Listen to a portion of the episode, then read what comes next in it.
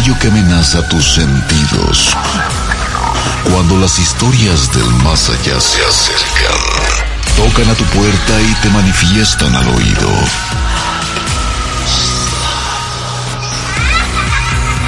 Así es, aquí está Rubén García Castillo. Para acompañar tus temores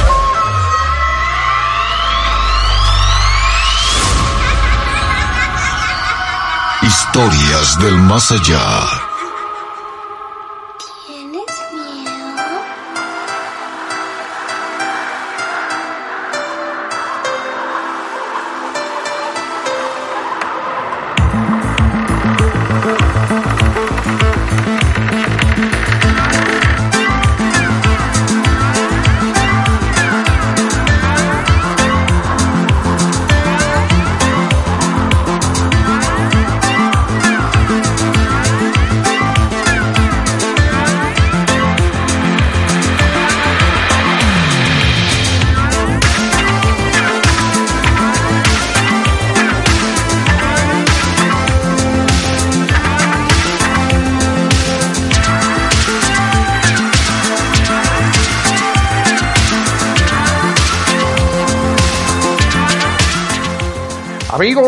Amigas, muy buenas noches, bienvenidos, bienvenidos a una cita más con el terror en su programa Historias del Más Allá a través de Mexiquense Radio.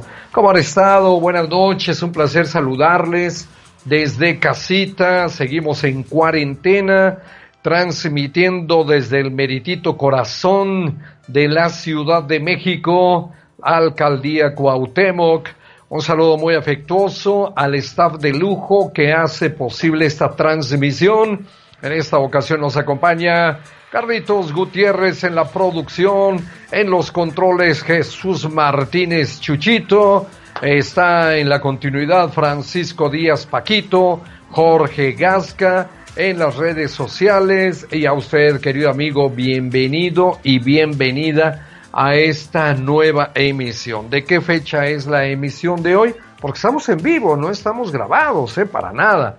Hoy estamos a 14 de mayo del 2020. Saludos a todos los amigos que cumplen años, que celebran alguna fecha importante. Muchas, muchas felicidades.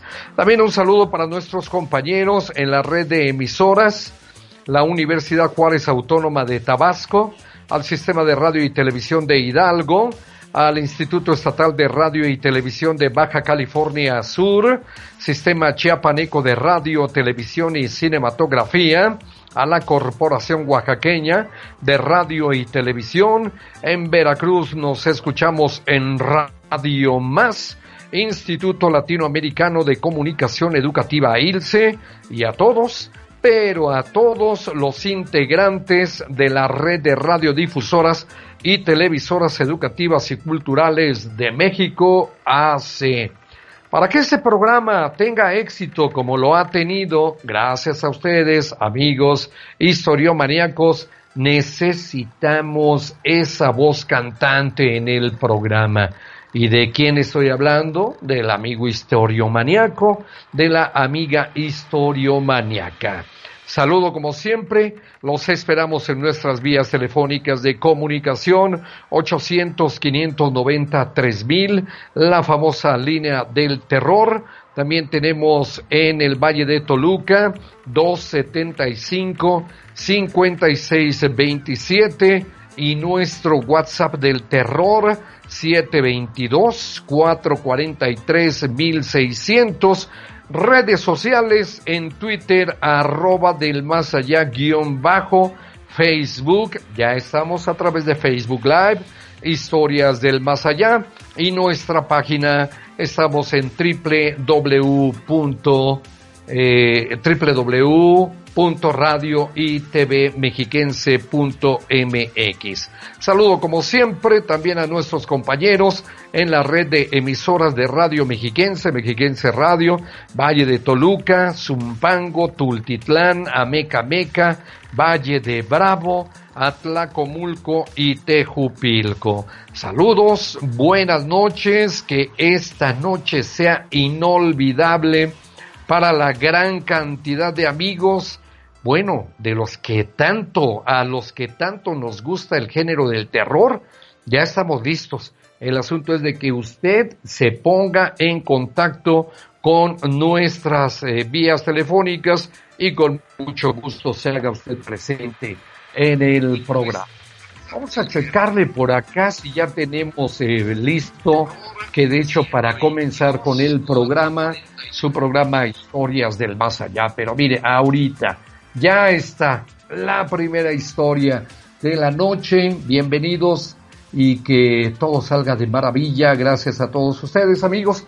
Vámonos a Ecatepec, allá está Lorena Carranza, saludo como siempre Lorenita, buenas noches, bienvenida amiga. Buenas noches, señor Rubén. La verdad es un gusto, un placer escuchar. Soy fanática de su programa. Todas las noches lo veo. Mi querida amiga, gracias. Gracias, Lorenita, desde Catepec. ¿De qué colonia del municipio de Catepec estás llamando, Loren? El, Progreso de la Unión. Progreso de la Unión. Así es. Así se llama. Qué bueno, qué buena. Oiga, hace calorcito, ¿no, Loren? Así es, señor Rubén. Está haciendo calorcito, también por acá centro de la Ciudad de México hace calorcito, pero pues bueno, vamos a entrar en calor ya que estamos hablando tanto de eso. Con la primera historia de la noche a ti te tocó, mi querida Loren. Vamos a empezar a escucharte. ¿Qué fue lo que pasó, mi amiga? ¿Qué nos cuentas? Pues como le digo, no tengo muchas historias, pero bueno, le voy a contar una de tantas, ¿no? Perfecto. sí, cómo gracias. Una vez era las 12 de la noche y mi hija estaba chiquita, tenía como 6 años y se despertó y me señalaba a la pared y hacía muchos gestos, ¿no? Y me decía que el reloj se estaba moviendo al revés, que las manecillas y yo volteé a verlo y pues la verdad estaba bien el reloj, ¿no? y de repente empezó a gritar unos gritos muy muy fuertes, ¿no? Que daba miedo. Vaya, no vaya. nada. Y que, que pues la señora, ¿no? Que, que me quería llevar, pero no veía nada. Me daban unos gritos de angustia muy muy grandes, ¿no? Muy Estaba muy asustada la pequeña. Así es. Entonces la paso a nuestra cama y mi esposo le decía que se alejara, ¿no?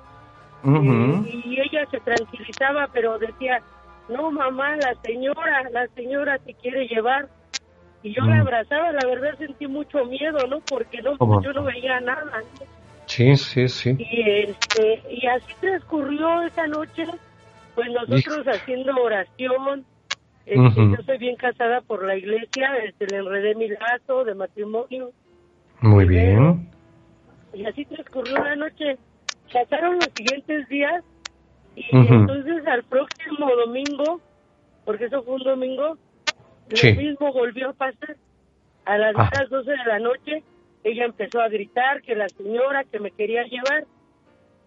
Entonces yo, la verdad, esa vez no estaba mi esposo y me dio mucho miedo y yo me salí con ella. Con mi otra hija me fui a la casa de mi mamá. y ella la seguía viendo, pero en esos ocho días ella se fue desgastando, se le veían sus ojeras, y era una niña tan solo de ocho años. Y entonces este, me encontré una persona, me dijo que conocía una persona que nos podía ayudar. Bien. Llegué con esa señora, entonces esa señora, este, según la, bueno, la limpió y me dijo que si quería que ella escuchara lo que me tenía que decir, o sea, mi hija, y le dije no, y la sacaron. Y esa señora me dijo que ella había visto a la muerte. Y pues realmente, y que ella me quería llevar.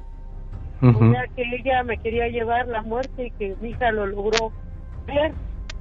Y ya me dijo que este Y yo no le creí porque no creo en eso, ¿no? O sea, quien ve a la muerte, ¿no? Ilusa. Entonces, este, pues hicimos lo que la señora nos dijo que teníamos que hacer.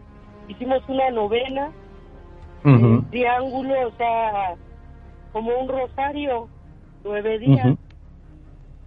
Entonces pasó el tiempo, mi hija pues siempre fue una niña muy miedosa después de que le pasó eso. Entonces un día fuimos a Sonora, al mercado de Sonora, y cuando ella ve que ahí hay una muerte muy grande, la Santa Muerte. Así es, me aprieta la mano y la siento que empieza a sudar. Y me dice, mamá, ahí está, ahí está. Y le digo, ¿quién está? La señora que yo vi, sácame de aquí sácame de aquí. Y yo la saco, pero ella ya va pronto a desmayarse. Ahí fue cuando creí que pues sí la vio, ¿no? Claro. Y ese es uno de mis relatos. Ay, mi querida amiga, ¿y cómo termina esta historia? Ahí termina, mi querida Loren, con el casi desmayo de la pequeña porque vio a la Santa Muerte, una imagen gigante. Eh, incluso la señora me dijo que, que si mi hija quisiera, ella podría este, leer las cartas y curar a la gente, pero yo en eso no creo, ¿no? Entonces, ah, mi hija ya es una joven de 24 años. Sí. No se acuerda, ¿eh? Pero ya no le causa tanto miedo, porque bueno, yo digo, Dios conmigo, ¿quién contra él, no? No, nadie, nadie, definitivamente. Solo Dios fue el que venció a la muerte. Cierto. Qué cosas, qué cosas, mi querida Loren. El mundo está lleno de misterios. Muchas veces sin resolver, sin encontrar alguna explicación. ¿Por qué la pequeña, desde chiquita? No escuché bien. ¿La, la pequeña ya tiene 24 años? Así es. Ah, ok, escuché entonces, perfecto. 24 años y desde que tenía 6 años comenzó a ver. Ella te ha, te ha platicado muchas cosas, Lorena. Así es. Te ha platicado infinidad de historias que obviamente eh, creo que ya después de tanto escuchar, creo que terminas por ser eh, creyente del el mundo espiritual, de las manifestaciones, ¿o me equivoco, Lorena? No, así es ella, o sea, creen, o sea, sí, sí fue real. Así es. Y, y también tú, que dices, no, pues es que yo no creo en esas cosas, pero pues ya de tanto escuchar, yo creo que sí, ya terminas por, por, por creer. Así es, señor Rubén. ¿Verdad? Bueno, también a ti te han pasado cosas, Loren. Eh, sí, fíjese que digo, tengo muchos relatos, usted muy bien. Eh, vamos a, esperar, vamos a darle la oportunidad porque ya tengo un bolón de gente, porque bueno, ya una fila ah. interminable de amigos historiomaníacos y mujercitas como tú que quieren contar historias. ¿Te parece bien, mi querida Loren, que te sigamos llamando para que poquito a poquito nos vayas ilustrando el programa por medio de tus relatos? Yo entiendo porque yo soy fan de su programa diario. Hombre, qué linda, muchas gracias, amiga. ¿Y es en radio ¿Y televisión o solamente en tele? En tele, señor Rubén. En tele, ah, ok, perfecto. Pues entonces al ratito nos vemos por ahí en la televisión, mi querida Loren. Sí, gracias, señor Rubén. Ándele. Muchas gracias. Te mandamos un abrazo todos, ¿eh? Sí, gracias, señor Rubén. De Gracias, Loren. Buenas noches. Hasta luego. Bye, bye. Eh, buenas noches. La historia que le voy a comentar sucedió en el estado de Tlaxcala. Mi abuela, cuando era joven, y mi abuelo cuidaban una hacienda en el estado de Tlaxcala. Él era el encargado. Entonces, en una noche, su primer hijo, que era un recién nacido, tendría cosa de dos o tres meses, estaba llor y llor y llor, estaba inquieto y no podían dormir. Serían cosa de las dos o tres de la mañana que se escuchaban en la parte de, del techo de la casa como aleteo, como si arañaran y tío lloraba y lloraba y lloraba. Le comento que esto fue por ahí del año de 1936.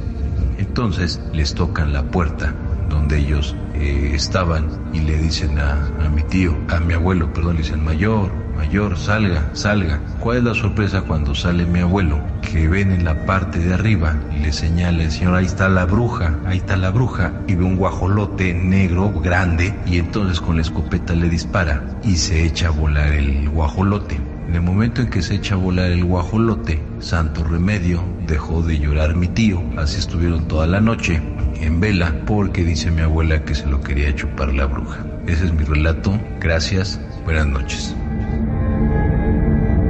Cuando la noche llega, las pesadillas se convierten en realidad. Historias del más allá.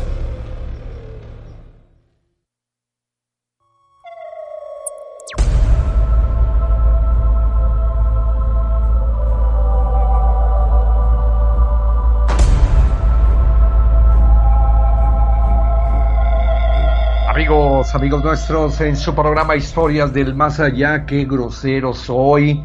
Saludo a todo el staff de lujo que hace posible y la directora editorial que ella no vino a trabajar, ¿o qué? Pues también Carmelita Peña Vargas.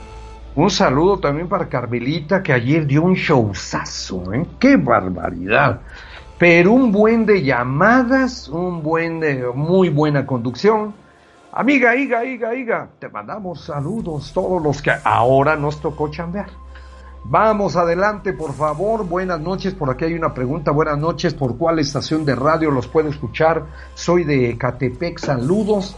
Querido amigo, por el 88.5 de FM o bien por el 1080 de AM. Ahí nos puedes escuchar. Y si no, te vas directamente a la página www.radio-y-tv-mexiquense.mx. Te esperamos, ojalá y nos puedas contar una historia. Siguiente, Marco Antonio Cuenca de Metepec. Amigo Marco, buenas noches. Hola Marco. ¿Cómo lo escucho. Ahí estás. Bueno, Marco. Sí, bueno. Ahí estás, amigo. Te escuchaba. Te escucho. No te escuchaba. ¿Cómo está Marco? Pues aquí, este, un poco nervioso, pero contento de poderme comunicar con usted. Ajá. ¿A qué se debe tu nerviosismo, Marco?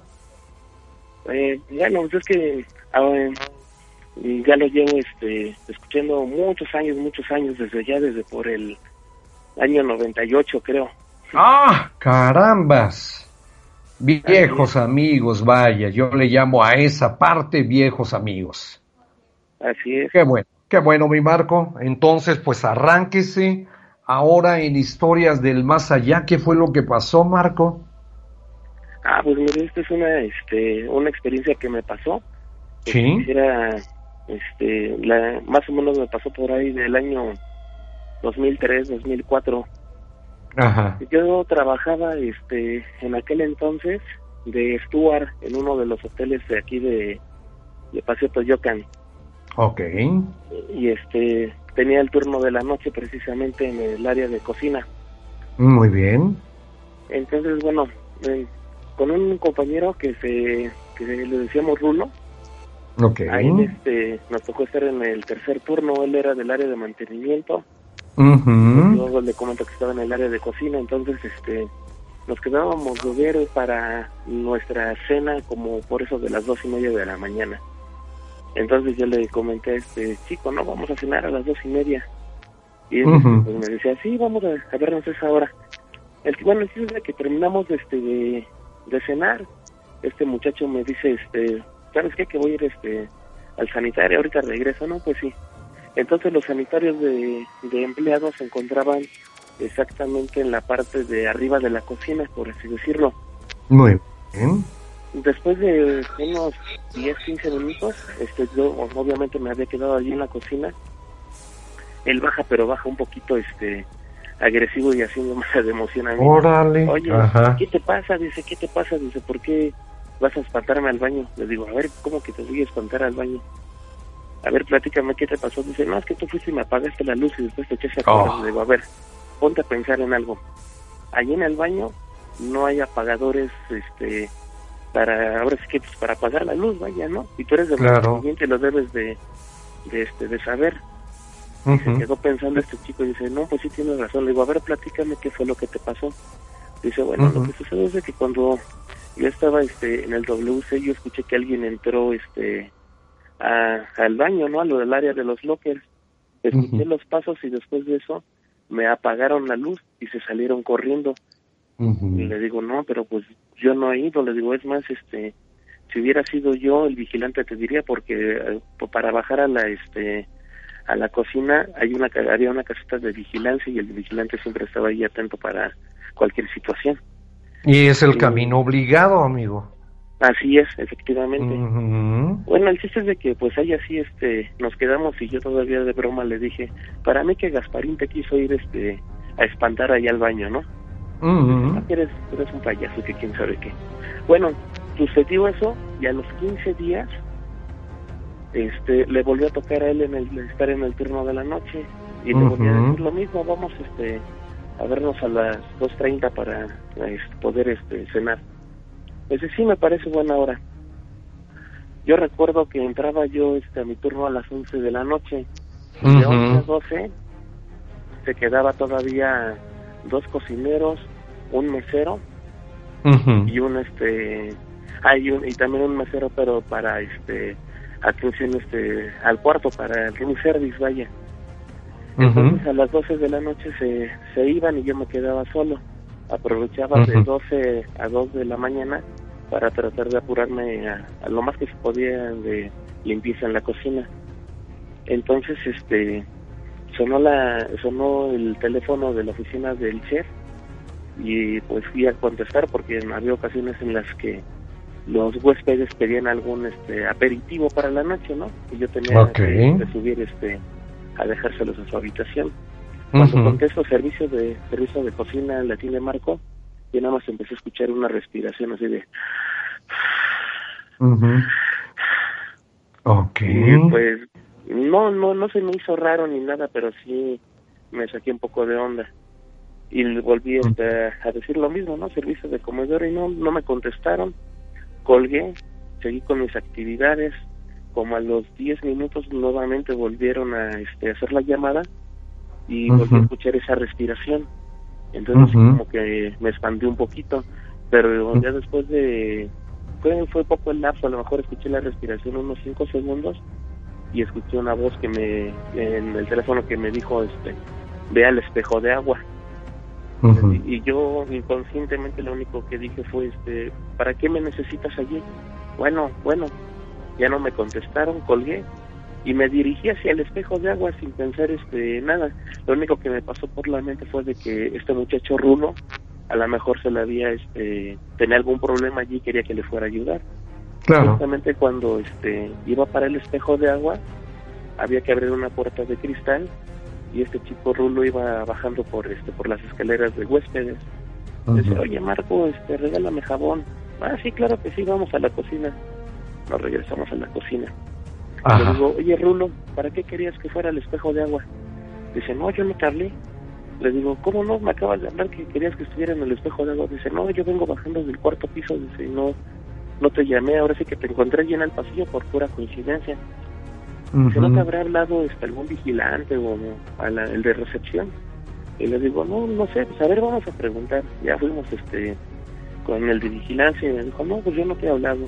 Y fuimos con el de recepción. Le digo, oye, este camarada, no, este, me habrás hablado para algo tú que me necesitaras, que me hicieron una, una llamada para que fuera el espejo de agua. Dice, no, yo no estoy, nunca te hablé.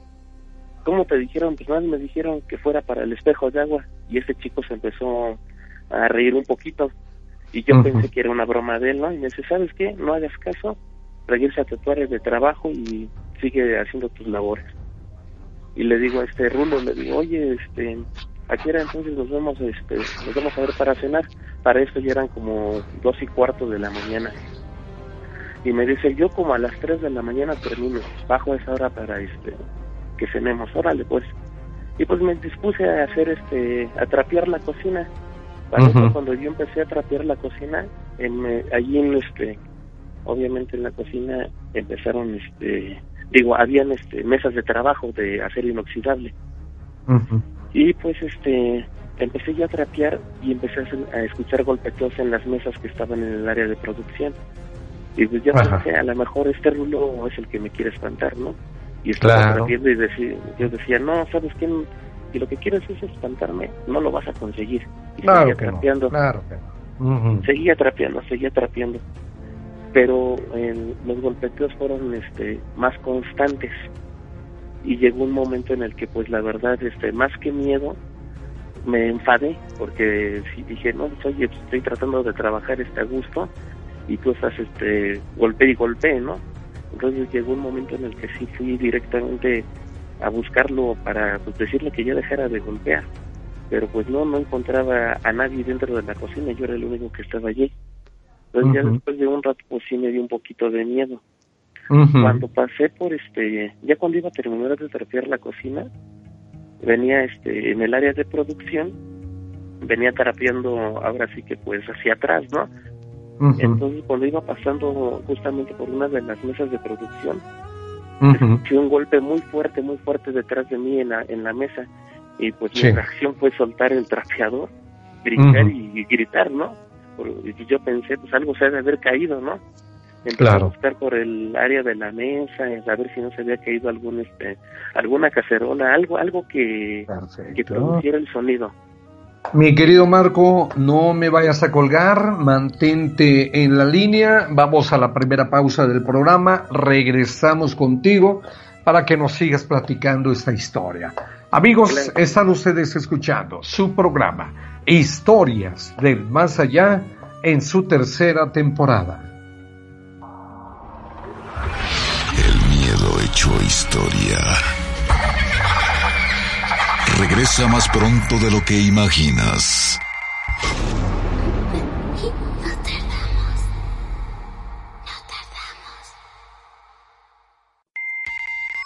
Consideras que has superado todos tus miedos, espera a escuchar las siguientes historias. Estamos de vuelta.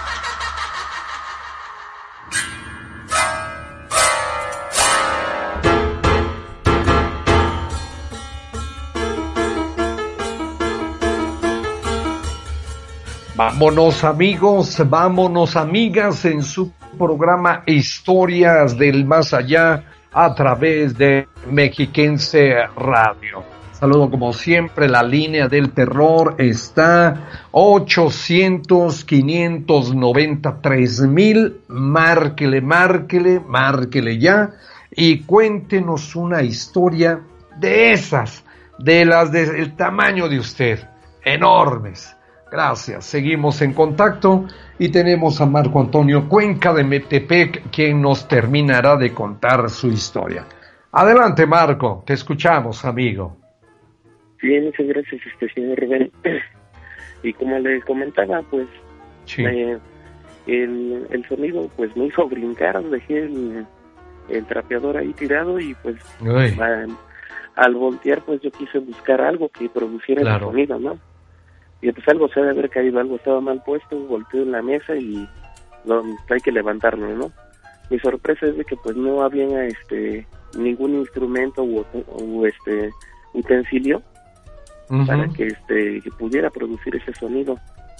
Y pues sí me un poquito. Entonces dije bueno no no voy a dejar que esto me arruine mi, mi noche laboral. Agarré mi mi trapeador, ahora sí que me encogí por el, por el, este, el mechudo, y cuando di media vuelta para, este, meterlo en el carrito para mojarlo, allí fue cuando pasó que algo me, algo se me vino encima, no lo puedo describir, no pude, no puedo describir qué fue lo que pasó encima de mi cuerpo, pero, pero fue, este, una sensación, fueron muchas sensaciones, este, en un solo momento sentí tristeza. Vaya, digamos que, que, recuerdas parecido a qué más o menos pues, eh, sentiste cuando pasó por tu cuerpo, qué una energía, un airecito, eh, una onda de calor, ¿qué fue lo que sentiste, Marco? Pues, pues, para empezar sentí mucha pesadez en mi cuerpo, oh, mucho frío, mucho frío, la vista se me nubló mm. como que se me nubló un poco la vista, pero también sentí este, una mezcla de emociones de tristeza, angustia, desesperación, claro, de gritar y de llorar, o sea, fue una sensación bastante horrible. Se conjunta una serie de sentimientos, ¿verdad? Efectivamente. Entonces, lo, que hizo mi cuerpo en ese momento fue, este, te quería, yo me quería como desvanecer, pero me alcancé a sostener de la mesa. Sí, si mantenías la verticalidad, se puede decir. Exacto.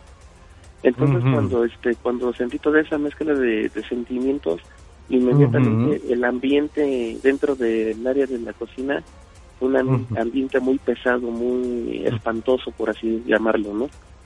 Y la verdad lo único que yo, este, yo empecé, este, a querer llorar, pero también no me salían, este, ni el grito ni las lágrimas. Yo nada más sentí esa pesadez, aunque ahora sí que dentro de mi, de mi estado en ese momento sentí que fueron muchos minutos, yo creo que fue nada más un lapso como de cinco o seis minutos, en el que, digo, cinco o seis segundos que sentí esa, esa pesadez. Y cuando se me quitó, mi único, este, lo único que hice fue salir corriendo de la cocina. Salí corriendo rápido de la cocina, me fui a un pasillo de ahí de este, del hotel. Eh, pues sí me quedé bastante espantado, no sabía qué era lo que me había sucedido. Quise ingresar nuevamente a la cocina, pero nada más al momento de acercarme a la puerta para abrirla, empecé a sentir otra vez esa, esa angustia y ese miedo. Y la verdad lo que hice fue este mejor retirarme un momento de la cocina y me encontré precisamente a este muchacho Rulo. Me lo encontré, estaba haciendo un, un, este, un trabajo de mantenimiento en el área del, este, del hotel y le platiqué y él todavía este eh, chuscamente me dice ya ves por no haberme creído en la la vez en el turno pasado, ahora te pasó a mí, digo, te pasó a ti. Mira, empatados iban con eso. ¿Verdad? Qué bueno. Mi querido Marco, interesantísima esa historia, gracias por haberla compartido a los millones de historiomaníacos. La cordial invitación, mi querido amigo, si tiene usted algo que comentar más adelante, hágalo, mi amigo, aquí está tu casa. Le agradezco mucho por la atención, señor Rubén. Estamos en contacto, mi amigo. Sí, que tenga muy buena noche. Buenas noches. Hasta luego, Marco. Hasta luego, hasta luego.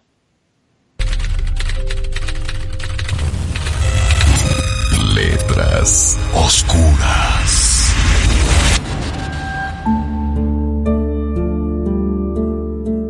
Heme aquí, en este lecho de seda y terciopelo, conversando con mi sombra viendo caminar al tiempo con su camisa de horas que nunca acaban. Aquí lamiendo con desgana las resacas y coaguladas gotas de esa sangre que bebí hace ya horas y que incómodamente salpicaron mis uñas.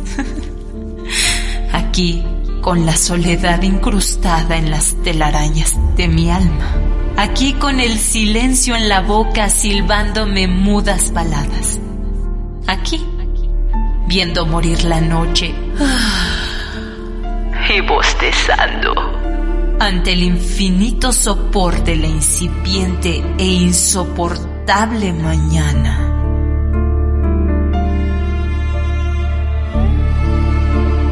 Viendo morir la noche. Ingrid Bortazar.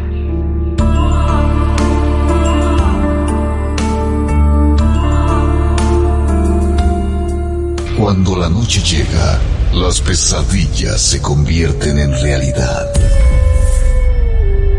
Historias del más allá.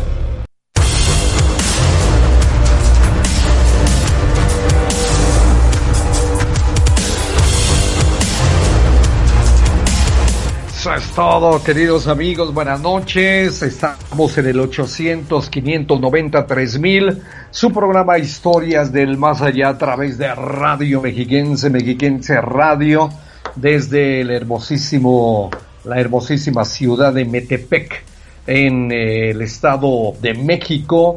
Y pues eh, usted sabe, nosotros eh, transmitiendo desde casita, ¿verdad? No nos podemos acercar por allá, usted ya la historia la conoce, Pero algún día volveremos, así como lo dijo el maese Douglas MacArthur, pero volveremos y volveremos en plan grande.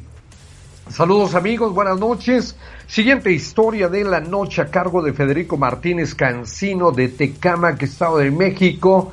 Los saludo en este momento, Fede, buenas noches. Hola, buenas noches. Bienvenido y gracias por estar en Historias del Más Allá. ¿Qué nos cuenta mi amigo Federico? Eh, mira, eh, a lo largo del tiempo ahorita que llevo, eh, 18 años, eh, bueno, ya tenía mucho que padezco de esto, un año para ser exacto, eh, yo sufro de parálisis de sueño. Ahora, tienes pues, problemas, se llama trastornos del sueño, ¿no? Sí. De entradita, ajá. Y luego, que ¿un año dices? Sí, ya un año. Un año, mi amigo, Dios mío. ¿Qué pasó? ¿Qué más? Ahorita platicamos de eso.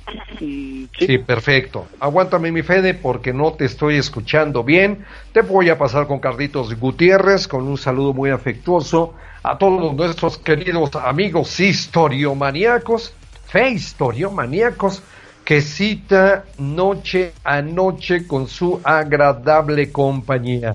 El saludo es para todos. Vámonos con Federico, amigo. ¿Cómo eh, eh, seguimos? Seguimos en la historia. Adelante, por favor. Mm, sí, este, pues ya llevo un año con esto y pues alrededor de todo el tiempo que me ha pasado, pues he empezado a tener un, una que otra alucinación o algo que a mí me da mucha agonía. Sí. Pero hay una de todas que pues a mí sí me dejó mucho de qué pensar. Mucho, sí, te dejó meditabundo. Sí. ¿Qué fue lo que pasó, Federico? Eh, pues ya como todas las noches, recuerdo que abro mis ojos y así de, de la nada, eh, como que mis oídos empiezan a sentir algo fuerte. No sé qué, qué, qué proyectaba, qué sentía, pero sentía como que mis oídos reventaban, feo, feo, feo. Y de, de, todo eso yo yo pensaba que era el sonido de un avión que se aproximaba. Y yo yo decía, ¿qué, qué está pasando? ¿Qué, qué, qué, qué es esto? Y de eso mm, como que empecé a voltear a los lados, como mi cama es, bueno, mi cuarto es algo pequeño en ese tiempo. Sí. Este, empecé a ver una silueta, una silueta oscura, oscura. Y pues yo lo vi y sentía que se acercaba y cada vez mi respiración iba muy rápida. se agitaba, ¿verdad? quería, quería gritar, quería decirle, mamá, despiértame, ayúdame. Estaba en medio, estaban los cuartos de mi hermano y de mi mamá, que estaban los dos, mamá, ayúdame, pero como no podía ni hablar, nada más pensaba, mi respiración iba muy, pero muy rápida y quería moverme y no podía hacer nada. Y cada vez empezaba a ver más, más siluetas de personas que yo decía, ¿qué es esto? ¿Quiénes son? Y cada vez sentía mi respiración más fuerte y más fuerte. Y lo único que quería era tirarme de mi cama. y, yo decidí, pensando que ya me iba a pasar algo, me iba a morir y todo. Claro, la incertidumbre, ¿verdad, amigo? Sí. y, de todas estas siluetas de repente se fueron y el sonido de todo eso se, se fue. Ahí fue cuando ya, ya me pude mover y todo y lo único que hice fue brincar, un fuerte. Y de ahí pues dije, ¿qué, qué, qué fue esto? Porque claro. Pues, para estar despierto y pensar todo eso y más cuando tenía ese problema, pues lo único que hice fue levantarme y ver, ver la ventana afuera de mi casa. Pero ya después. Sí, ya después. Ya después de que pasó todo, eh, los días ya pasó todo ese espacio de tiempo. Ahora sí ya pudiste, como dices, me pude mover, me levanté, me asomé por la ventana, bla, bla, bla. Oye, mi querido amigo eh, Federico, eh, ¿te has tratado, amigo, de este problema? Pues no, realmente. No, ¿verdad? No. Ya un año, ya un año. Muchísimo. Nada más que no eches en saco roto, mi amigo, pues la sugerencia de que tienes que visitar a un médico. Sí. No, sabes cuál puede ser la consecuencia. Ahorita porque estás bien chavo. ¿Qué edad me dijiste que tenías, eh, Fede? 18 años. 18, ahorita porque estás bien chavo y aguantas todo. Pero eso se va ahorrando para los años venideros.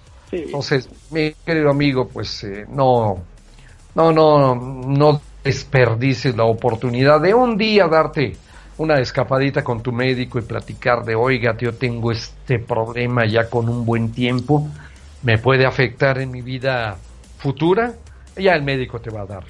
te va a dar los pormenores de esto. La verdad es algo que no quiero que a nadie le pase. No, ya no, mi querido Fede, es horrible, ha de ser horrible esto. ¿Nunca has padecido de apnea del sueño? No. Nada, ¿verdad? Qué bueno, afortunadamente que no has pasado por ahí. Te mandamos un abrazo fuerte, mi querido Fede. Sí.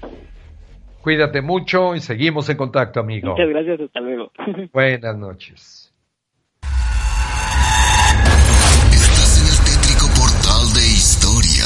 Más allá.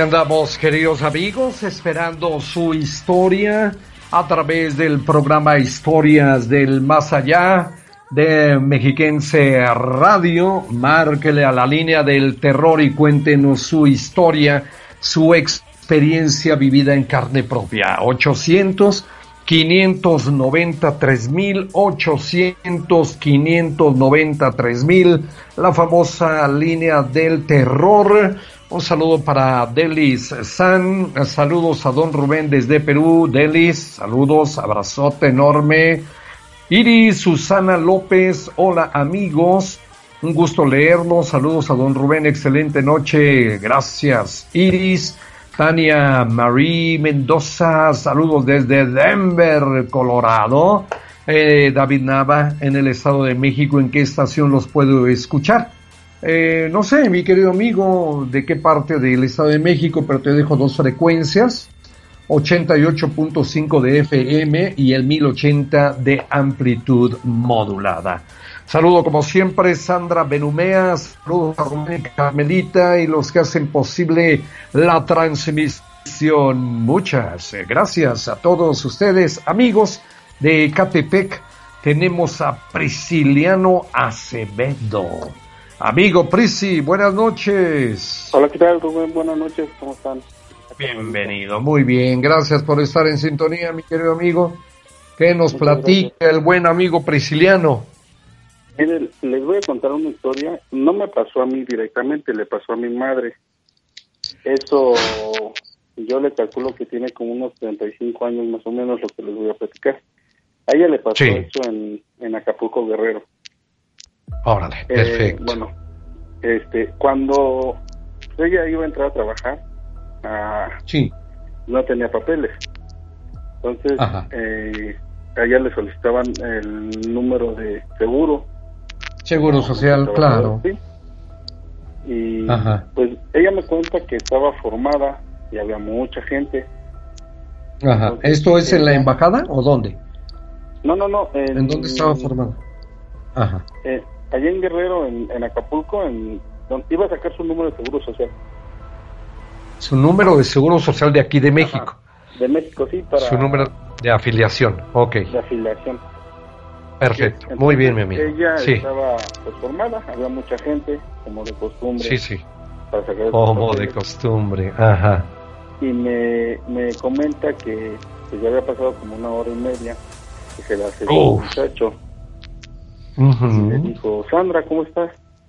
Entonces, pues ella no lo conocía, se sorprendió. Y le dije, bien. Oye, ¿vienes a sacar tu, tu papel de seguro? Dice, sí. Ah. Pues si quieres, dame tus papeles y te ayudo. Pues mi mamá se los cedió al, muchacho sin conocerlo. Y él se metió. Pasaron como 20 minutos y regresó él con otro chico y le dijo, hola Sandra, ¿cómo estás? Mira, aquí está tu papel. Ojalá y encuentres trabajo pronto. Muchas gracias, le contesta a mi mamá. Entonces el otro muchacho se le queda viendo a mi madre y le pregunta que si ya había comido, a lo que mi mamá le contestó que no, no tenía dinero, eh, no, no había comido. Entonces él hace la invitación a comer. Pues vamos a comer, eh, ¿qué te parece? Mi madre vende comidas en el mercado allá en Acapulco, el mercado principal, ¿no? Sí. Pues bueno, pero no tengo dinero. Dice, no te preocupes, Andrita nosotros vamos y comes y pues ya, ahí luego nos, nos das algo, ¿no? Bien. se fueron caminando. Dice mi mamá que cuando llegaron ahí, los muchachos abrazaron a su mamá y le dicen, mira, ella es Sandra, eh, pues invítale algo de comer, no tiene ahorita dinero, en cuanto tenga, pues nos viene y nos paga. Entonces mi mamá dice que, que la señora debe escoger y que ella pidió carne de puerco en chile verde. Bien. Comió todo, terminó y este y ya le dio las gracias.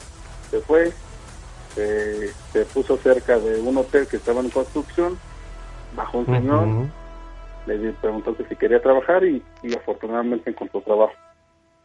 Pasó la semana, llegó el sábado y a mi mamá le pagan.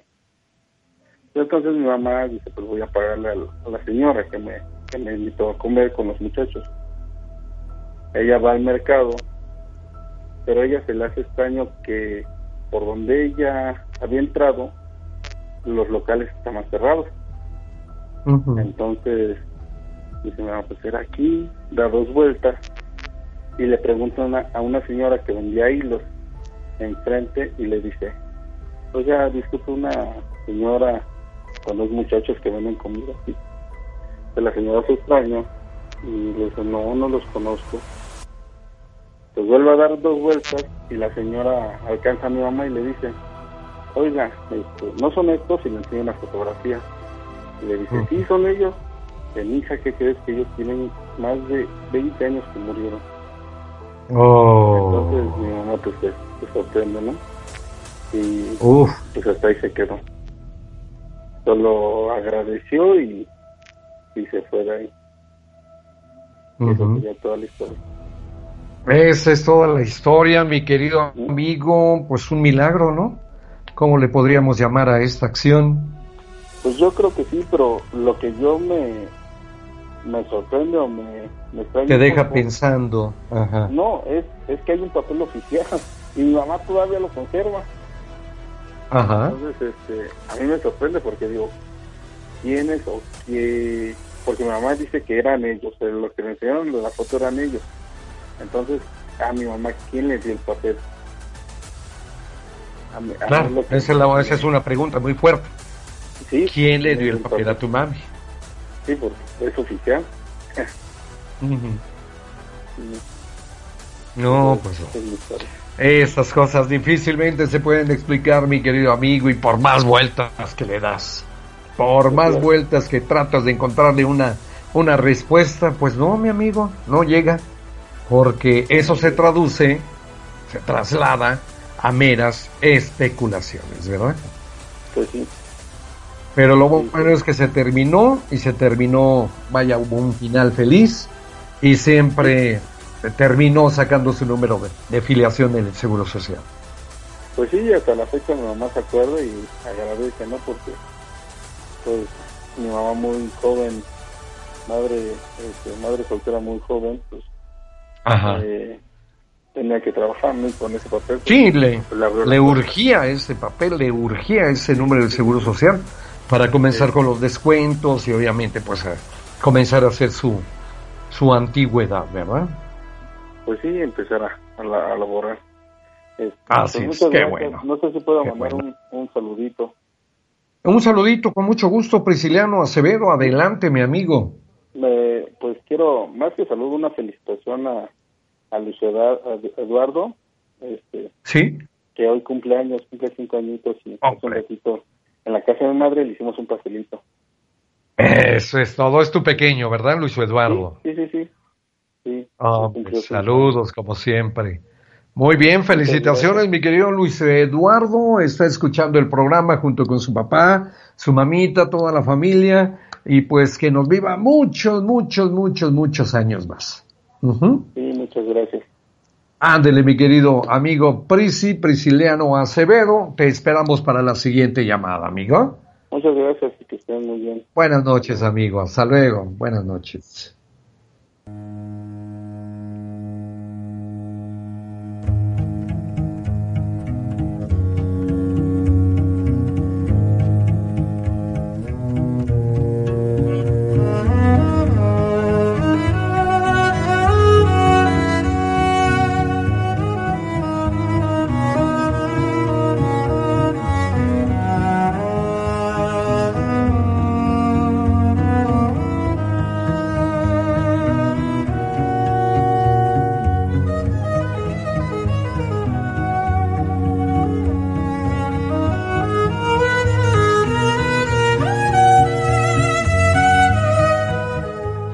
Noches, buenas noches. Historias del más allá a través de Mexiquense Radio. Saludos en este jueves 14 de mayo del año en curso 2020.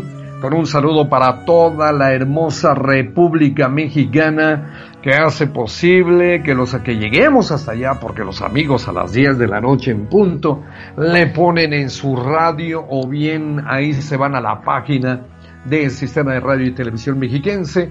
Nosotros con mucho gusto haremos lo nuestro, haremos lo propio y pues pasaremos dos horas muy interesantes, pero no sin olvidar que la siguiente hora es en la televisión. Canal 34 de televisión abierta de 12.05 de la madrugada a la 1 de la mañana. Saludos, saludos, buenas noches. Nos vamos a ir a la pausa chocolate, queridos amigos. El momento de prepararse un cafecito, levántese usted y estire las piernas. Y de regreso estaremos ya dentro de la segunda hora del programa Historias del Más Allá. Gracias a nombre de todos, buenas noches. Esto es Historias del Más Allá en su tercera temporada. hecho historia. Regresa más pronto de lo que imaginas.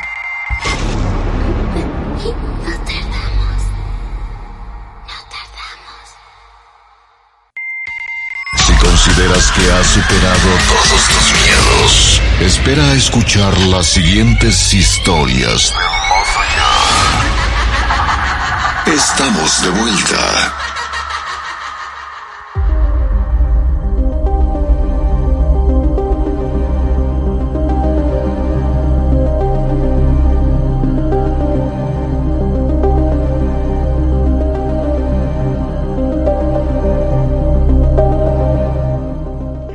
Saludos, saludos, buenas noches, saludos amigos en su programa Historias del Más Allá en Radio Mexiquense. Estamos iniciando la segunda hora, segunda de este su programa favorito. Eh, estamos en la tercera temporada, avanzando el tiempo, nosotros consumiéndolo escuchando interesantísimas historias. El saludo para todos los amigos Face maníacos nuevamente, a los amigos que han dejado su mensaje a través de WhatsApp, el WhatsApp del terror. Un saludo y muy muy amables de su parte, muy amables a todos los amigos. Saludos cordiales para Carmelita y Rubén desde la Ciudad de México, atentamente, Darén Prado. Hola, Darén. Eh, ya pude. Muchas gracias.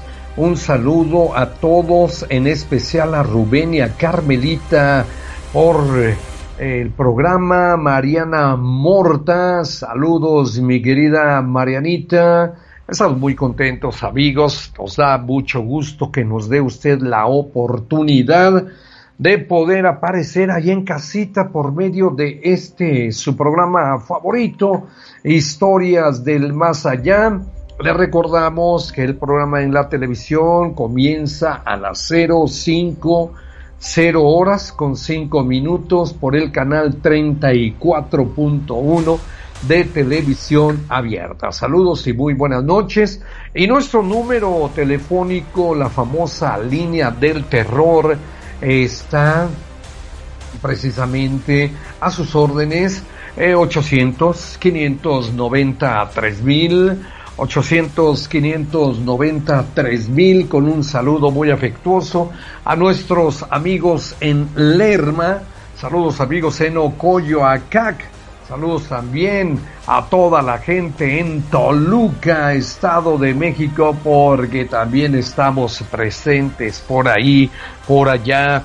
Saludo con mucho gusto, dice por aquí, saludo a Jessica Miranda, un saludo con mucho gusto, saludos a desde Las Vegas, Nevada, a la familia Becerril López, eh, manda el mensaje Frank Manuel, muchísimas gracias. Se manda un saludito, señor Rubén Daniel Ramírez. Hola, Dani, buenas noches. Saludos, como siempre, a toda nuestra gente. Rico Estrada. Saludos a Leria Olivares. Y un saludo también a todos los amigos por allá que están eh, en sintonía con este su programa favorito. Se llama Historias del Más Allá. ¿Verdad? Repito, número telefónico, la famosa línea del terror, 800-590-3000, para continuar con más historias. Aquí en su programa Historias del Más Allá. Y parece que tenemos la llamada, pero ya no. Ya no la tenemos por aquí. ¿Ya está? No la veo. A ver, mándemela por favor. Buenas noches. Hola, hola. Christopher Hernández de Coacalco, con mucho gusto. Christopher, buenas noches. ¿Qué tal? Muy buenas noches. Bienvenido, mi amigo, bienvenido a tu programa. Vamos a escuchar tu historia de esta noche. ¿Qué pasó, amigo? Me gustan este tipo de programas de cosas paranormales, desde la mano peluda hasta aquí. Bien, gracias, amigo, ¿eh? Gracias, Chris. Eh, Christopher, ¿qué me dijiste, amigo? Ah, este, no, que ya estoy listo para contar mi relato. Tu apellido, tu apellido, tu apellido, ah, Chris. Hernández Juárez. Hernández, Christopher Hernández y llamas de Coacalco, ¿verdad? Sí. Coacalco. Perfecto. Mi querido Chris, somos todos oídos. Vamos a escuchar tu historia, por favor. Ah, sí, bueno, este, ¿alguna vez has escuchado que los niños han tenido, eh, tienen un sexto sentido que, les permiten ver como fantasmas o cosas que, que los adultos no podemos ver? ¿Es verdad? Bueno, ese es el caso de mis sobrinas, hijas de mis mm, primas. La pequeñita, ¿qué edad tenía en ese entonces cuando sucede esto? Pues es reciente la historia. Ahorita tiene unos 5 o 6 años. Muy bien, adelante. Bueno, eh, este, la historia trata de que mi prima vive en la Ciudad de México y ella iba de paseo con su hija de noche. El caso es que se asoman por una casa abandonada y, y está saludando mi sobrina, se llama Regina, le está saludando eh, a esa casa a alguien y le pregunta a mi prima, este, ¿a quién está saludando? Y ella le dice al, al, niño que está este, ahí dentro de la casa. Lo más este, escalofriante que le hizo, bueno, que le hizo pensar mi prima es de que pues esa casa no hay nadie, o sea, está completamente abandonada, no no está en uso, no hay ninguna familia que haya vivido ahí hace años. Sí, no está habitada, vaya. ¿Mande? Que no está habitada. ¿No me escuchas bien, Chris? Sí. ¿Sí me escuchas bien? Sí. Ah, qué bueno. Ajá. Eh, y luego, mi amigo. ¿Dónde se quedó para seguir con la historia? No, pues ya de que no hay nadie, por eso yo preguntaba. Lo que ah. pasa es que la casa no está habitada. Ajá. Y ahí me dijiste, ¿cómo? Ah, entonces yo te pregunté, pues, ¿me escuchas? Lo que hizo pensar ya, mi prima fue de que, este, pues se le hizo raro lo más eh, que pensó que tiene un amigo imaginario mi prima, pero no es así porque en la casa donde ella vive, este, vive con otra, con sus hermanas, con, con otras primas mías, que también tienen sus hijas ahí viviendo juntas. Y en esa casa donde viven, viven por Chapultepec, este, por la delegación Miguel Hidalgo. Y este, y generalmente se les aparecen como energías negativas en ese hogar, porque no solo mi, esta, mi, mi sobrina pequeña, los ha visto, sino también que las sobrinas más grandes como de 10 añitos las han visto. Hubo el caso en el que es mi sobrina esta Aridai vio eh, por la ventana por la ventana de la puerta de la cocina a un señor este de sombrero. La cosa es que la casa está cerrada y los únicos que viven ahí son mis primas y sus hijas. Y hubo una ocasión en la que mi prima sí vio a esta persona dentro, eh, asomándose de esa ventana de la puerta de la cocina. Bien, estamos hablando de un niño, ¿verdad? Un niño que se asoma de la cocina de la otra casa. Ajá. ¿Es correcto? Sí, es correcto. Ahora, mi querido Christopher, ¿qué distancia hay de la otra casa a la de ustedes? ¿O la de la niña? Pues Diría que muy lejos, no sabría calcularle porque la verdad nosotros sí, este, ellas sí se toman bastante tiempo en, tomar su transporte, que es un taxi que las traen acá cuando vienen de visita y luego le calculan para la gasolina que luego está muy cara y ahora sí que solo vienen cuando pues, hay, hay dinero para la gasolina. Bien. Oye, Cris, entonces, ¿en, ¿en, dónde ve la niña al niño que se asoma por la ventana? ¿En dónde lo ve? ¿Ella dónde está y dónde está el niño? Ah, los ve en la cocina o en la cocina. incluso adentro de las habitaciones. Se ha pasado adentro incluso de las habitaciones de noche. O sea, ya en la casa. Ya en la casa de, de la niña, de tu, de tu sobrina. Así es. Ah, ok, perfecto. Entonces, eh, la ve, lo ve, pero el niño, ¿dónde está? Es que no me queda claro. ¿En dónde está el niño cuando se asoma? En la cocina. ¿En la cocina de ella, de tu sobrina? Está afuera de la cocina. ¿En otra casa? Ah, pero se asoma, eh, como la cocina tiene una, un vidrio que parece espejo, que tiene sus rejillas, como si fuera ventana, pues. Ahí se asoma y se ve el reflejo de, la, de, de este niño que se asoma. Bien, pero entonces este niño está dentro de la casa. Sí. No está en otra casa. No. No, está adentro de la casa. y por el reflejo, por el reflejo, se da cuenta, se percata de su presencia. Así es. Ahora, ¿quién piensa o quién pensó que se trataba de un amigo imaginario? Mi prima. Tu prima lo dijo. Así es. Nadie más apoyó esa teoría. Mm, no, porque después de eso se volvió constante en que aparecieran más de este tipo de anomalías en el hogar donde ellas viven. Como por ejemplo, ¿qué más aparte del niño? ¿Qué más se presenta? ¿O se pues, presentó? Ajá. Ella, como dicen mi, mi prima, que los niños tienen mucha luz, son muy este, atraídos por energías negativas que quieran hacerles daño o, las atraen ese tipo de luces. ¿Todos los niños? Sí, es lo que le dicen. ¿Todos? Ella dice que todos los niños. Ajá, por parte de una tía que, o sea, su esposo, que es que su tía hace este tipo de, de limpias, dice eso, porque un día la llevaron a hacerle una limpia a esta a mi sobrina. A la sobrina. ¿Cómo se llama tu sobrina, Cris? Regina. Regina, ok. Sí, la llevaron a una limpia. ¿Y qué pasó en ese? En ese le hicieron la limpia clásica del huevo. Sí. Y al momento de, estrellarlo en un vasito para, para ver cómo era la yema. Este, Abrirlo. ajá. Abrir el huevo y depositarlo dentro del el vaso con agua. Ajá. Ajá. El caso es que ya después de que la abrió, se forma la, la forma de una muerte, o sea, pero no, oh. no, no como coincidencia, o sea, literalmente se le ve la guadaña a la muerte y la capucha. Qué barbaridad. Y, y esa Qué barbaridad. Ajá. Y, esa limpia sucedió ah, este porque tomar, le tomaron una foto a mi sobrina. Y en esa foto literalmente aparece una calavera o sea, pero no, no ese tipo de errores de fotografías que se que luego aparecen en el flash, eh, de ese tipo de, errores no, no, no aparece en esa fotografía. Se ve claramente este, definida como la calavera en mi sobrina. Y esa calavera se le veía los dientes, los ojos, incluso la nariz.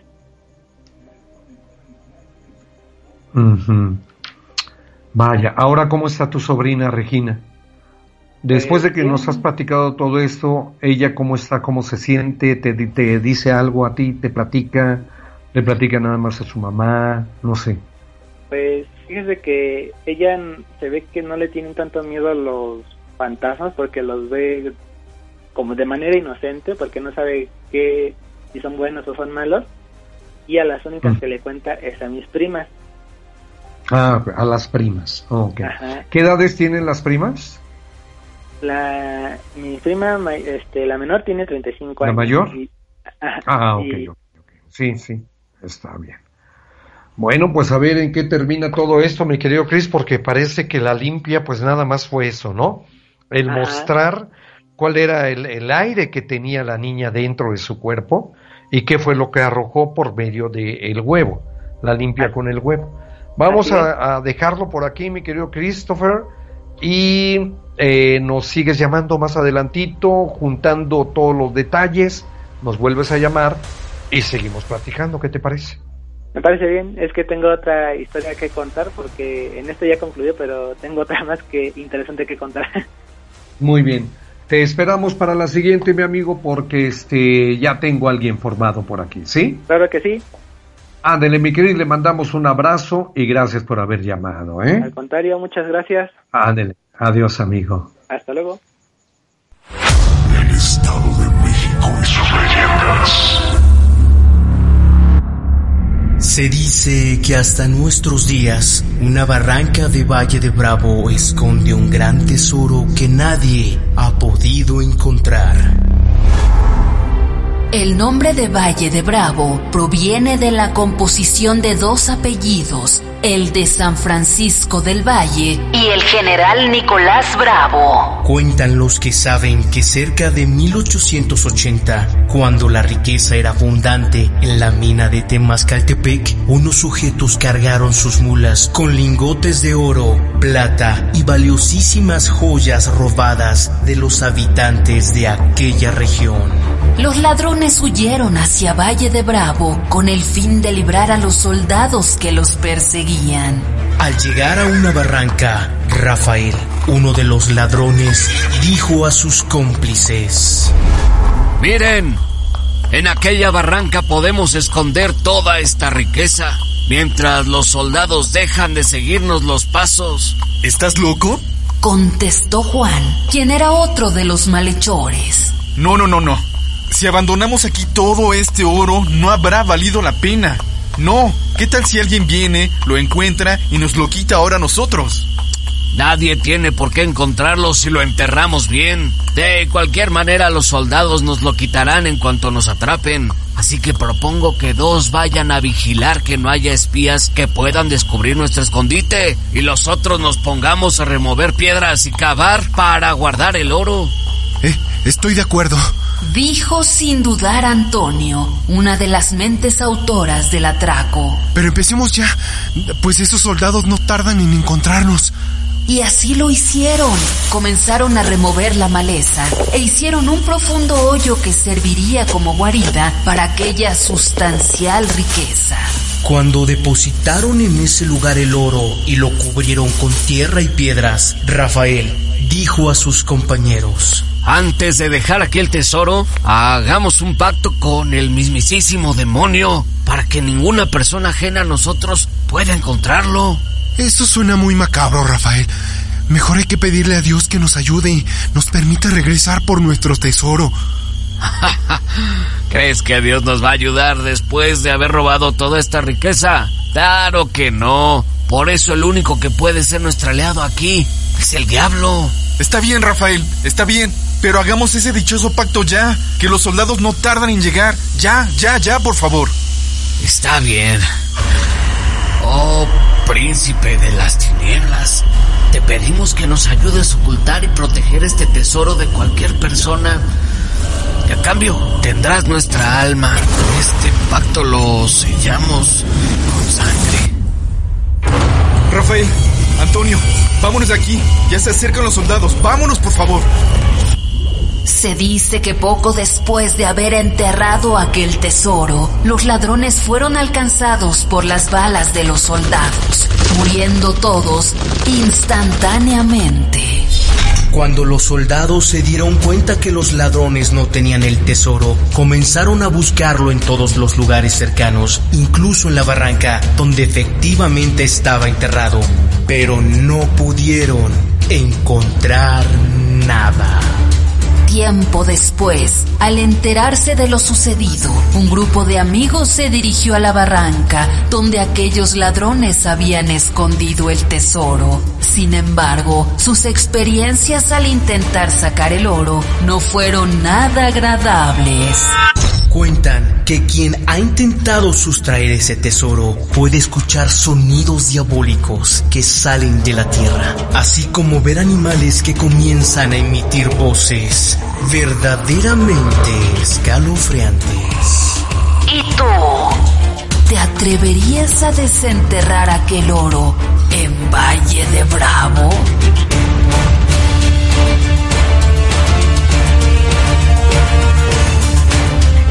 Cuando la noche llega, las pesadillas se convierten en realidad. Historias del más allá.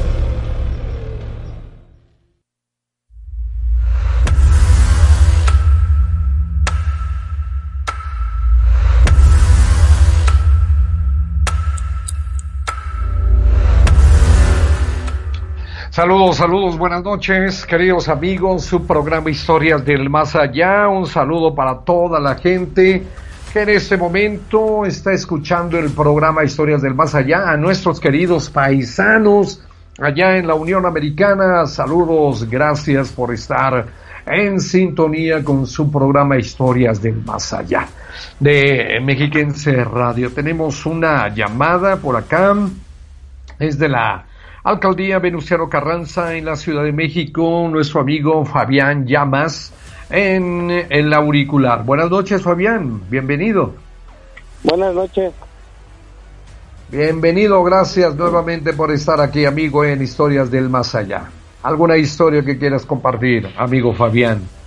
Sí, eso me pasó hace como cuatro años, más o menos. Cuatro años atrás, sí, sí, sí. Era alrededor de las dos y media de la mañana ya. estábamos en, en la casa ya. Nos dormimos un poco tarde, la verdad. Un poquito tarde, sí. Ajá. Entonces, este, mi hija estaba pequeña. Tengo una hija que tiene 11 años. Estaba muy, pequeña, obviamente. Y estábamos viendo unas películas de terror. Órale. Ajá. Y, estábamos ya a punto de acostarnos. Entonces mi hija me dice que quería ir al baño. Yo ya me estaba quedando dormido. Y le dije, hija, párate y yo te acompaño. Y nos paramos al baño, pero ella se salió antes que yo. Y llegando casi a lo que es la puerta del baño, se oye como abren la regadera de la, del agua. La regadera, abrieron. Sí, sí, sí. Y, y, mi hija pues, salió corriendo. Salió corriendo del baño. Y ya este, me dice, papá, papá, me abrieron la ventana, la, el agua de, de la regadera. De la regadera. Dice, no, pues no pasa nada, no tengo miedo. Entonces, ya este, acabó de hacer el baño, mi hija, y nos, nos volvimos a, a meter al cuarto a contar.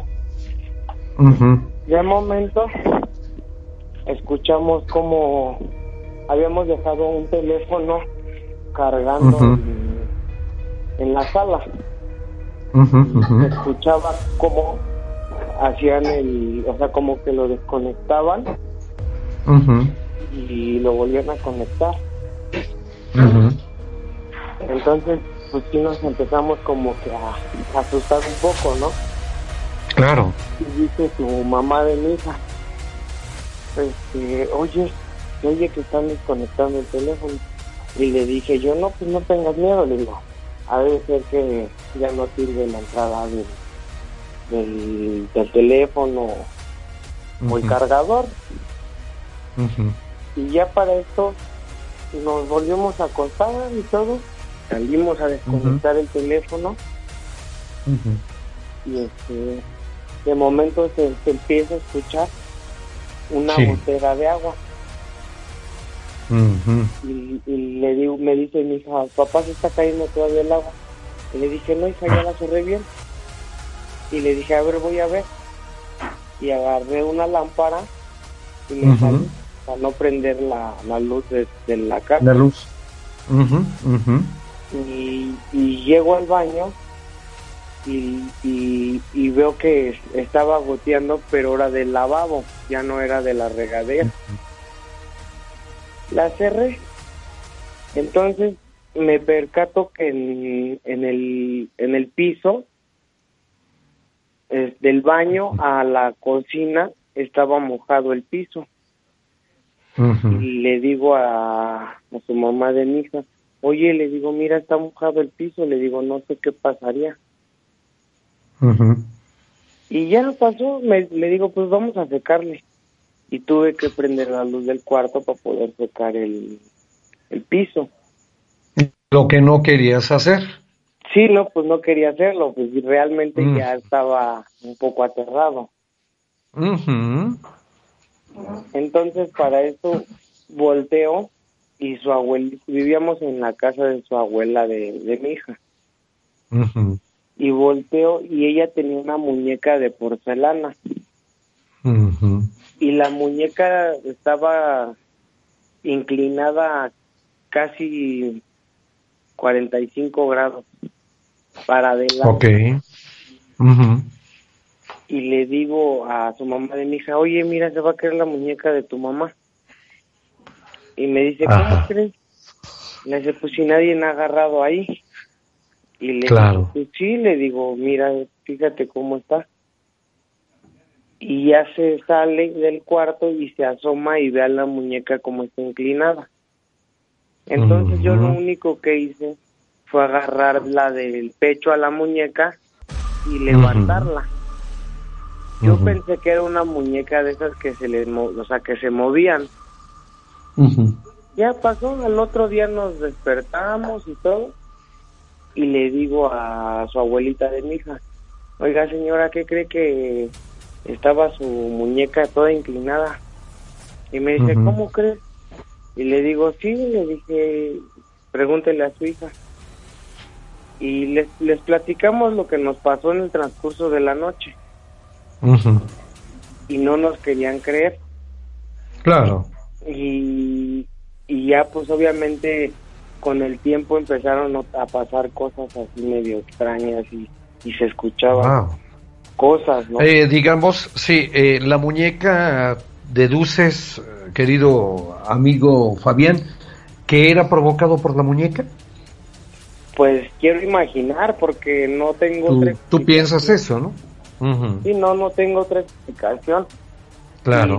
la, la, verdad, al otro día yo no creía que la muñeca no se movía. Y la muñeca estaba en una base y la muñeca no se podía ni mover para adelante ni para atrás. Eso fue lo que ya me empezó a, a dar un poco de miedo.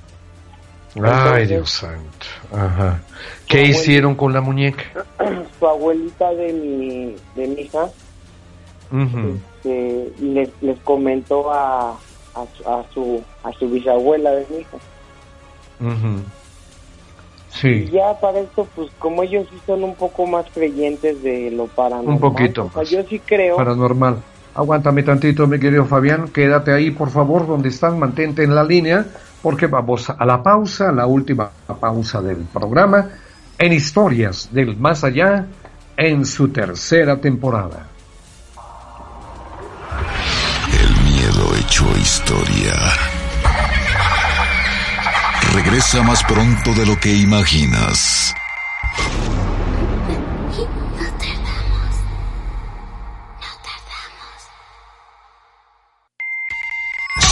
Consideras que has superado todos tus miedos, espera a escuchar las siguientes historias.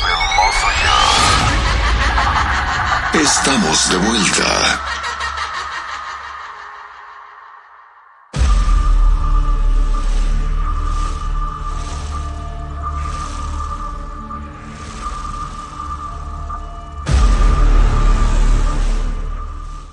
Saludos, saludos, buenas noches. En su programa Historias del Más Allá, repito nuevamente el número telefónico de la línea del terror, 800-590-3000, 800-590-3000. Fabián Llamas de la Ciudad de México, Alcaldía Venustiano Carranza con nosotros. Fabián, seguimos con la historia, amigo. Sí, como les digo, les decía que yo pues sí soy creyente de lo paranormal, pero claro, sí, sí, sí. No me había pasado, a, o sea, así tan de cerca. Tengo otra historia, ah. pero igual después se las cuento. Sí, por favor. La, la, la, historia, o sea, que, que estaba contando, le digo que su bisabuela de mi hija, pues sí, creen en, en cosas de todo ese tipo de manifestaciones. Entonces le platicaron a, su hermano de, su abuelita de mi hija y, le, y, su su esposa trabajan en un tianguis de de aquí mismo de, la no creo es en la Cuauhtémoc y venden antigüedades entonces la, la muñeca se la, se la regaló su abuelita de mi hija a la esposa de su hermano. Muy bien. Y eso fue lo que, lo que nos pasó. Y en base a eso era que seguido nos, nos pasaba que nos escondían las cosas. Una, una ocasión yo llegué a, a ver cómo un niño salía del, del cuarto de sus mm. abuelitos de mi hija y se echaba con para la sala. incluso su su mamá de mi de mi hija tiene dos hermanos y ese día yo le dije, oye, le digo, ya se salió tu hermano del cuarto. Y dije, avísale a tus papás, y dije, ya se metió a la, a la cocina. Y fue y les tocó al cuarto. Y cuando entramos al cuarto, entramos al cuarto de, de, sus papás y estaba el niño dormido. Y fuimos a la sala y no vimos nada. En base a todo esto, un día que fue 12 de diciembre, el Día de la Virgen, hacían la misa ahí en, en el patio. Entonces metimos al padre a que bendiciera la casa. Y ya de ahí dejaron de pasar todas esas cosas que nos pasaban. Muy bien, vamos a dejarla eh, por esta ocasión, lo vamos a dejar en este así, aquí, para que se vayan acumulando las historias que nos vas a ir comentando. ¿Te parece bien, mi querido Fabián? Sí, muy bien. Bueno, pues un abrazote, mi amigo, muchísimas gracias y nuevamente gracias por haber llamado. ¿eh? Sí, muchas gracias. Quisiera mandarle un saludo a mi hija Selene y a mi hija Osmara. Ándele pues, mi amigo. Muchas gracias, ¿eh? Buenas noches. Muchas gracias, don Rubén. Que tenga bueno. dulce pesadilla. igualmente, mi querido amigo. Buenas noches. Hola, mi nombre es Carmen y esta historia me sucedió en 1970. Bueno, por ese entonces yo vivía en una vecindad del centro de Puebla. Acababa de llegar a hospedarme un cuartito de aquella casona vieja. Tenía más o menos como unas dos semanas viviendo ahí. Yo trabajaba en un centro fotográfico muy muy grande y generalmente mi turno terminaba a las nueve de la noche. Al salir, caminaba solo unas cuantas cuadras y llegaba al cuarto de esta vecindad. Extrañamente, algunos vecinos me habían dicho esto. Tenga cuidado, Carmencita. En este cuarto suyo se aparece un señor. ¿No te han espantado todavía? Cuando vea al señor, no le haga caso. La verdad, yo no le daba mucha importancia a eso que me decían porque yo no creía en estas cosas. Pensaba que solo era por molestarme, por ser la nueva. En fin, una noche llegué muy cansada. Me fui a acostar y ya cuando me estaba entrando el sueño, sentí como alguien se sentaba en el borde de mi cama. De verdad, yo percibí claramente cómo se hundió el colchón. Me quedé petrificada, esperando que solo fuera mi imaginación que me estaba jugando una muy mala broma. Pero no, yo estaba sintiendo realmente el cuerpo de otra persona ahí. A los pocos minutos de sentir ese extraño peso que hundía mi cama, comencé a percibir en el aire un humo que parecía esparcirse por todo el cuarto y un fuerte olor a tabaco acompañaba esa nube que poco a poco llenó el lugar. Yo me tapé rápido con las cobijas hasta la cabeza. No quise saber más, estaba súper asustada. En un principio no sabía qué pasaba, pero me entraba más y más miedo al recordar todo lo que esos vecinos me habían dicho. Claramente del miedo y la impresión yo no dormí toda esa noche. Y a la mañana siguiente, cuando la casera llegó y me preguntó que si estaba bien, pues mi semblante le reflejaba mucho cansancio, yo le conté lo que había experimentado en la madrugada y ella, con cierta tranquilidad, comenzó a decirme. Pues de hecho, antes de que tú vinieras a vivir acá, Carmen, ahí en tu cuarto vivía don Carlos, un señor muy gruñón que nunca dejaba su cuarto. Se la pasaba todas las tardes fumando ahí adentro. De hecho, algunas noches solo se veía desde lejos la punta naranja del cigarro prendido y nos dejaba todo el patio oliendo a puro cigarro. Pero él, pues él falleció un mes antes de que tú llegaras. ¿Se dan cuenta? En ese momento yo pude comprender todo. El cuerpo sentándose en la cama, el olor a humo de tabaco, mi miedo y lo que todos me decían.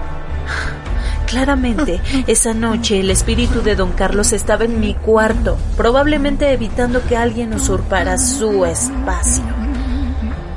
En fin, pasaron todavía tres meses para que yo me fuera de ahí, pero en ese tiempo hubo otras tres apariciones de este mismo hombre, siempre, siempre, siempre, dejando tras de sí un penetrante olor a cigarro. Que tengan tenebrosas noches. Historia recopilada por Edgar Richel.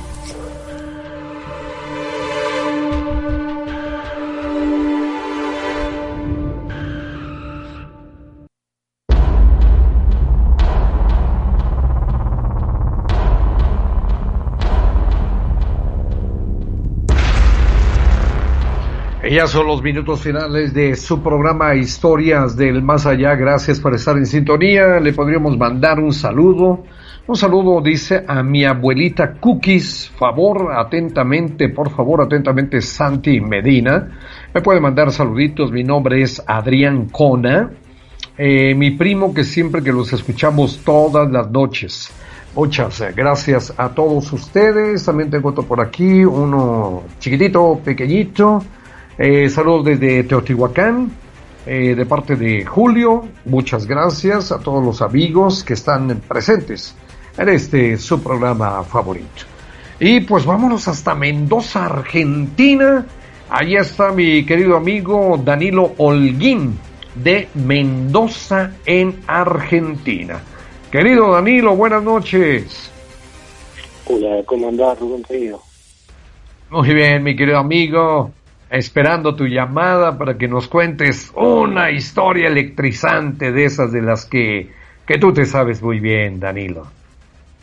Bueno, gracias Rubén. Mira, esta es una historia que me pasó a mí en primera persona.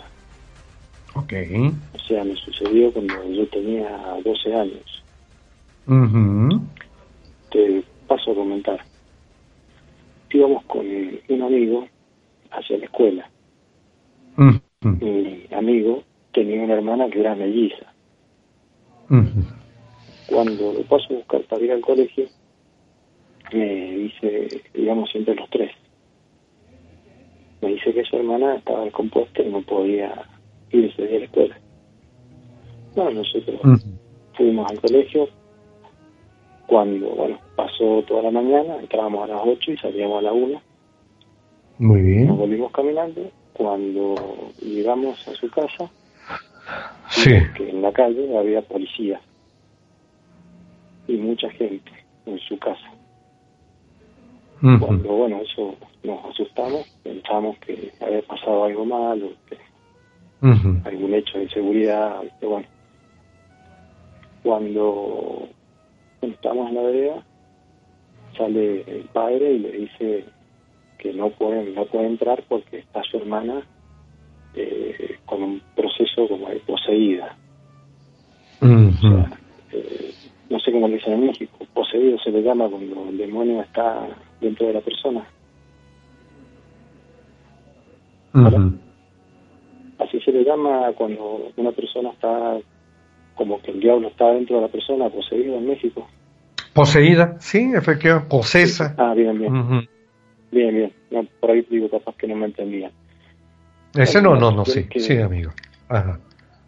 La cuestión es que, bueno, esa persona eh, estaba poseída y, bueno, eh, entra un cura, eh, se sienten gritos, que se rompen cosas, todos nosotros lo cierto, de la calle. Cierto. Lo de la calle. Eh, entra un, una persona bastante robusta, grande, y para sacarla la chica y no pudieron. No pudieron sacarla y bueno hasta que ingresa un sacerdote y ahí es como que se tranquiliza y se queda como dormida. Cuando pasa este proceso eh, un día charlando nosotros con ella le preguntamos eh, qué había pasado y ella nos narraba que ella había visto todo desde la esquina de la habitación y que ellos, digamos, las personas que entraban luchaban contra otra persona que no era ella, ¿me entendés? Es como que ella se veía desde afuera. Ella veía todo lo que estaba pasando, pero sentía que no era ella. o sea, como como que lo, lo que estaba haciendo ella no era ella. O sea, todo lo que ella hizo eh, no estaba en su dominio. Y, bueno, ella lo único que, que decía que hacía era que estaba en una esquina de la habitación y miraba y lloraba por todo lo que pasaba.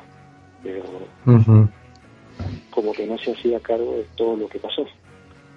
Claro, se le olvidó, o sea, como que si estuviera ausente, su espíritu de ella estuviera ausente y el espíritu que estaba dentro de su cuerpo era el que gobernaba la situación.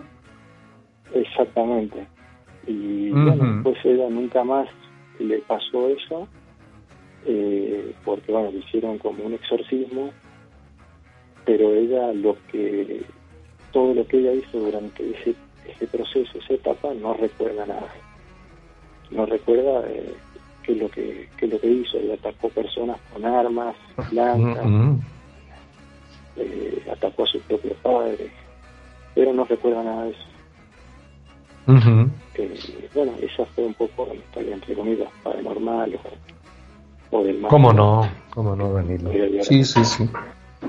Así que, bueno, eh, un saludo grande para, todos los hermanos mexicanos, a todos los hermanos latinoamericanos y, bueno, que pronto saldremos de, de este coronavirus.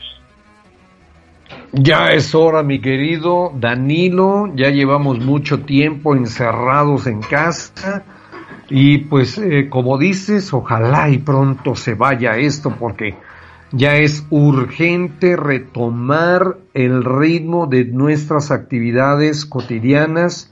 No sé qué nos va a pasar, vamos a regresar todos ya bien gorditos al trabajo cuando ya nos llamen. Sí. Cuatro o seis kilos de más y se van a notar, ¿eh? Sí. sí. Así es. Qué bueno, mi querido amigo Danilo. Pues nos dio mucho gusto, ¿eh? Que hayas estado con nosotros aquí en el programa la invitación, ya sabes amigo, cuando quieras compartir otra historia más, adelante, por favor nos vuelves a marcar y nos cuentas otra historia. Yo soy recopilador de historias paranormales y cuando ustedes quieran, ahí estaré para compartir. Perfecto, mi querido amigo. Son tres horas de diferencia, ¿ya casi van a dar las dos, amigo? ¿O las tres? Las dos, las dos. Las dos apenas, ¿verdad? Sí, así es. Pero Perfecto. Me entretuve, me entretuve con el programa de ustedes y siempre lo escucho. Y siempre me entretengo viendo por YouTube cosas de, México que me gusta tanto. Así que. Aquí, mi querido amigo, ¿tú conoces la Ciudad de México? ¿Conoces nuestro país? Conozco Zacatecas. Zacatecas, claro, claro, muy bien. Pero la Ciudad de México no la conoces. No, no, no conozco, no conozco. Muy bien, cuando tengas la oportunidad, date una vueltecita por acá, mi amigo, que no te faltará un amigo que te pueda guiar por los principales lugares de esta gran Ciudad de México. Así que sí, seguramente, seguramente cuando pueda iré y bueno, visitaré esa gran tierra querida por, por Argentina que es México. Somos hermanos, así que, y bueno, pronto volveré a llamarlos con otras historias. Primero Dios, mi querido amigo, te esperamos y pasa muy buenos días por allá en Mendoza, Argentina. Dale, viva, viva México, como dicen ustedes. Viva Argentina. Gracias, amigo. Buenas noches.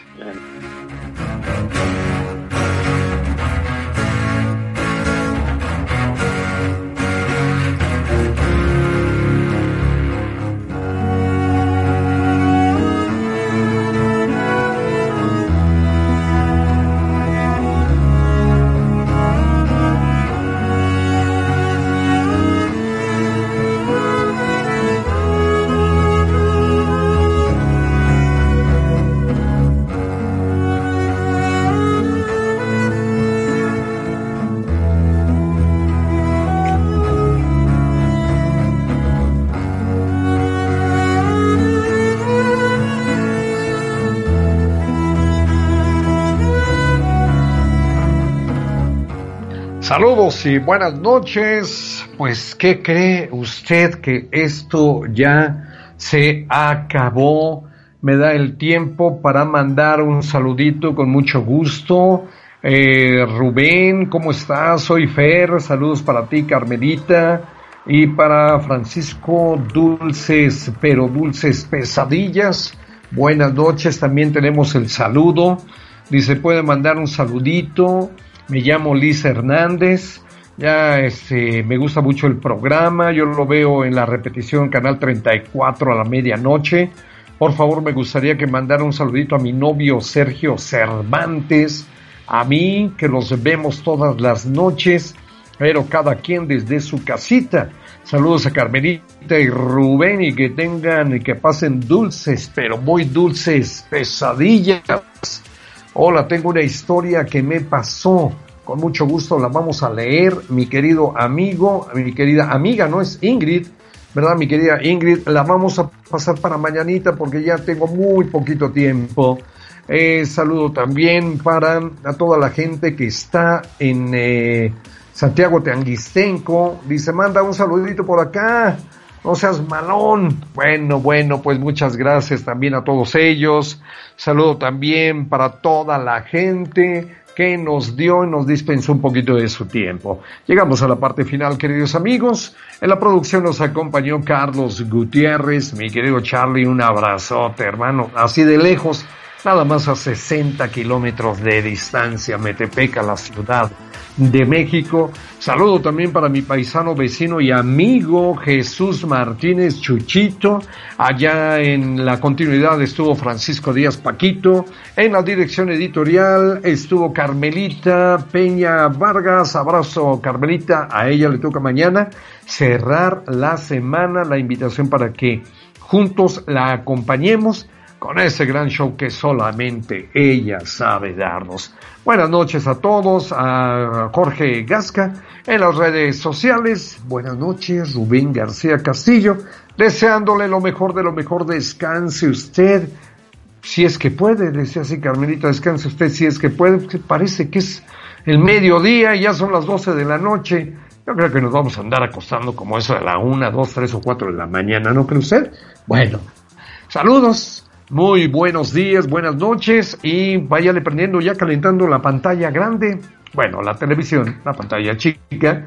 A las 12 con 5 minutos empieza el programa Historias del Más Allá por el canal 34.1 de Teleabierta. Por hoy ha sido todo, gracias, buenas noches y solamente les recuerdo una cosa, vayas acostumbrando a dormir con las luces encendidas. Buenas noches.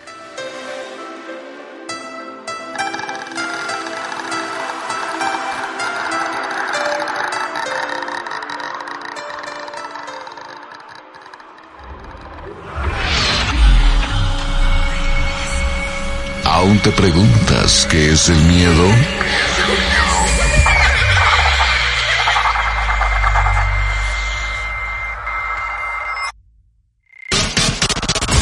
Miedo es lo que esta noche no te dejará cerrar los ojos, pues cuando intentes dormir, escucharás voces del más allá susurrando en tu oído.